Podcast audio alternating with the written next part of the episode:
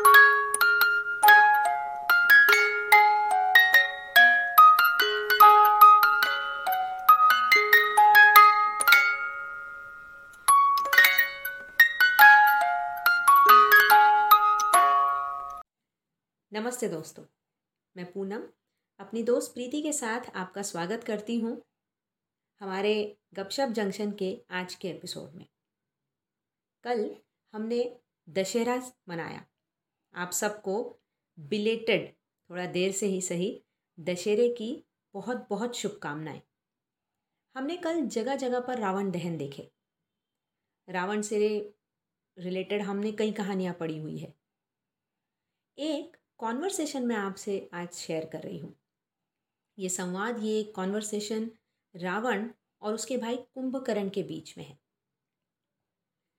कहा जाता है कि सीता माँ को वश करने के हेतु से रावण श्री राम का रूप धारण करके एक दिन सीता माँ के सामने गए। और बिना कुछ कहे, कुछ ही क्षण में उल्टे पाँव लौट आए। कुंभकर्ण ने इसी बात पर रावण से सवाल पूछा कि भैया, आप तो खुद को इतने महापंडित, महाज्ञानी कहलाते हो, इतने बड़े शूरवीर, बलवान राजा हो एक स्त्री के आपने हा, आगे हार मान ली? ऐसा क्या हुआ? आप तो खुद उसके पति का रूप धारण करके उसके सामने उसे वश करने गए थे। ऐसा क्या हुआ फिर वहाँ? रावण ने उसे जवाब दिया मैं गया तो था। श्री राम राम का वेश लेकर। मैंने सोचा था कि मुझे राम के वेश में देखकर सीता माँ या सीता मेरी हो जाएगी, मेरी होने के लिए तैयार हो जाएगी। मगर जिस वक्त मैं वहाँ उसके सामने जाकर खड़ा हुआ, मुझे राम के वस्त्रों में देखकर सीता ने अपनी नज़रें उठाई, मुझे देखा और उस एक क्षण कुंभकर्ण, उस एक क्षण में जब मैंने उसकी नज़रों की तरफ़ देखा, न जाने उस पतिव्रता, उस उस सीता के नज़रों में क्या था? उसकी शालीनता, उसकी श्रद्धा। सच मानो, उस एक क्षण में मेरे अंदर की सारी काम वासना भंग हो गई। इस कदर भंग हो गई भाई कि मैं खुद अपनी पत्नी को एक माता के रूप में देख पा रहा था। क्या वश करता मैं उस सीता को, जो पतिव्रता का जीवंत उदाहरण थी? इसीलिए मैं उल्टे पाँव लौट आया। वहाँ ठहरने की, उस स्त्री के नज़रों से नज़रें मिलाने की मेरी हिम्मत ही टूट गई। मैं तुरंत निकल आया। दोस्तों, आज ये संवाद सुनाने के पीछे हेतु बहुत सिंपल है।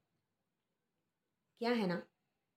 आज की डेट में बाहर के रावण के स्टेचर्स को जलाने की एक सिर्फ़ सिंबॉलिक प्रथा रह गई है। मगर आज ज़्यादा ज़रूरत है हमें अपने अंदर के रावण को जलाने की। और ये हम सब मानते हैं, इसमें गलत कुछ भी नहीं है। कोई नया बात नहीं कह रहे हम।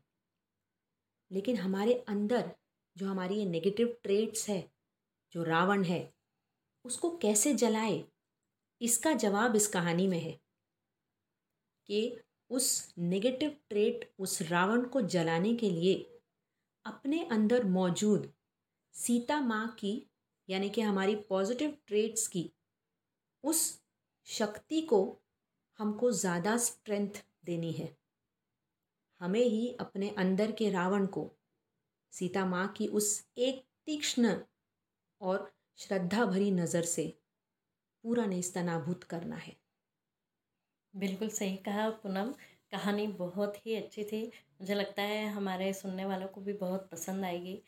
कहते हैं ना कि जब सतयुग था तब जो अच्छाई और बुराई हम्म। या देवता और असुर ये हम्म। दोनों अलग अलग लोक में वास करते थे लेकिन जैसे जैसे युग परिवर्तन हुआ त्रेता युग आने पर अच्छाई और बुराई एक ही लोक में मतलब धरती लोक पर वास करने लगे जैसे कि राम और रावण ये हम्म। त्रेता युग के उदाहरण हैं और फिर उसके आगे जब हम द्वापर युग में आए तब अच्छाई और बुराई एक ही घर में मिलने लग गई। इसके उदाहरण हमें मिलते हैं कृष्ण और कंस कौरव और पांडव। लेकिन अब हम आ चुके हैं कलयुग में। तो कलयुग में एक ही मनुष्य के अंदर ये दोनों बुराइयाँ हैं। दोनों चीज़ें हैं मतलब अच्छाई भी और बुराई भी। तो अब हमें और ज़्यादा सतर्क रहने की ज़रूरत है।